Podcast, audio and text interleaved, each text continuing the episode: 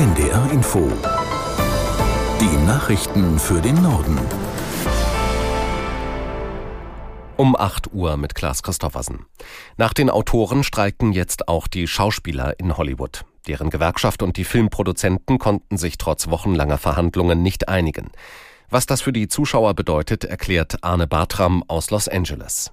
Das bedeutet ganz konkret, dass wir alle wohl noch länger auf neue Filme und neue Staffeln unserer Lieblingsserien warten müssen.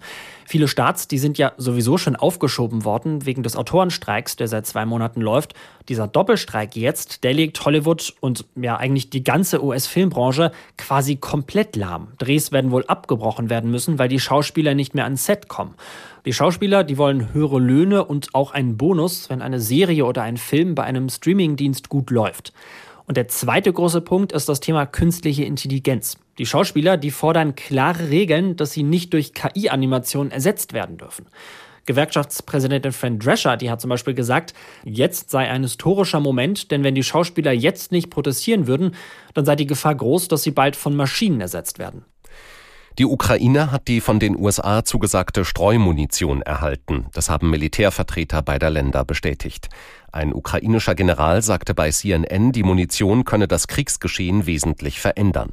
Streumunition ist international geächtet. Die Bomben und Raketen zerfallen in tausende kleine Sprengkörper. Viele bleiben als Blindgänger liegen und gefährden die Zivilbevölkerung. Nach den jüngsten Klimaprotesten der letzten Generation auf deutschen Flughäfen wird über schärfere Sicherheitsstandards diskutiert. Mehrere Aktivisten waren gestern auf die Rollfelder in Hamburg und Düsseldorf vorgedrungen und hatten sich dort festgeklebt. Die Folge waren Flugausfälle und verspätete Abflüge. Für heute hat die letzte Generation neue Aktionen in ganz Deutschland angekündigt. Geplant sei ein besonderes Protestbild, das einen Gesetzesbruch der Regierung beim Klimaschutz zeigen solle. Eine Sprecherin der Gruppe verteidigte die jüngsten Aktionen in den ARD-Tagesthemen. Andere Protestformen hätten keine Wirkung gehabt. Im Ahrtal wird heute mit zahlreichen Gedenkveranstaltungen an die Opfer des Hochwassers vor zwei Jahren erinnert. In Rheinland-Pfalz und Nordrhein-Westfalen waren mehr als 180 Menschen ums Leben gekommen. Aus Bonn Christian von Stülpnagel. In 19 Städten und Landkreisen hat der Starkregen in Nordrhein-Westfalen damals für Überschwemmungen gesorgt. Die materiellen Schäden gehen in die Milliarden. 220 Straßen mussten nach der Flut gesperrt und repariert werden. An 1500 Stellen waren die Bahnstrecken zerstört. 120 Millionen Euro hat das Land NRW seitdem in die Wiederherstellung der Infrastruktur gesteckt. Der Bund hat einen Fluthilfefonds in Höhe von 30 Milliarden Euro aufgesetzt. Auch dank ihm sind die gröbsten Schäden mittlerweile ausgebessert, die meisten Straßen wieder befahrbar, viele Häuser renoviert. Die Weltgesundheitsorganisation hat Aspartam als möglicherweise krebserregend eingestuft. Der künstliche Süßstoff steckt in vielen Lebensmitteln, darunter Leitgetränke, Kaugummi oder Pudding. Marco Grün aus der NDR Nachrichtenredaktion. Für die Industrie ist Aspartam praktisch. Der Stoff ist 200 mal süßer als Zucker, heißt, sie braucht deutlich weniger davon und kann dann zuckerfrei auf die Limo oder die Kaugummis schreiben.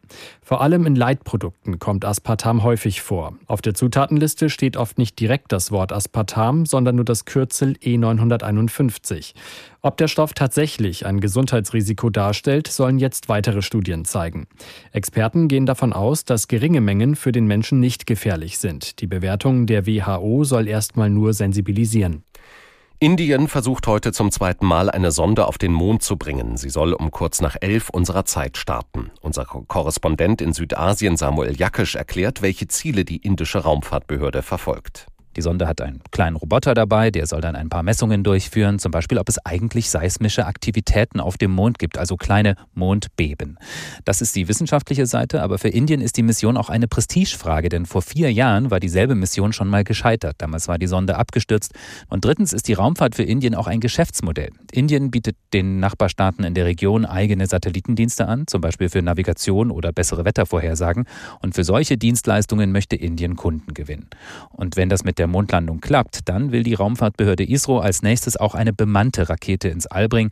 Und damit wäre Indien dann endgültig angekommen in der Liga der großen Raumfahrtnationen. Soweit die Meldungen.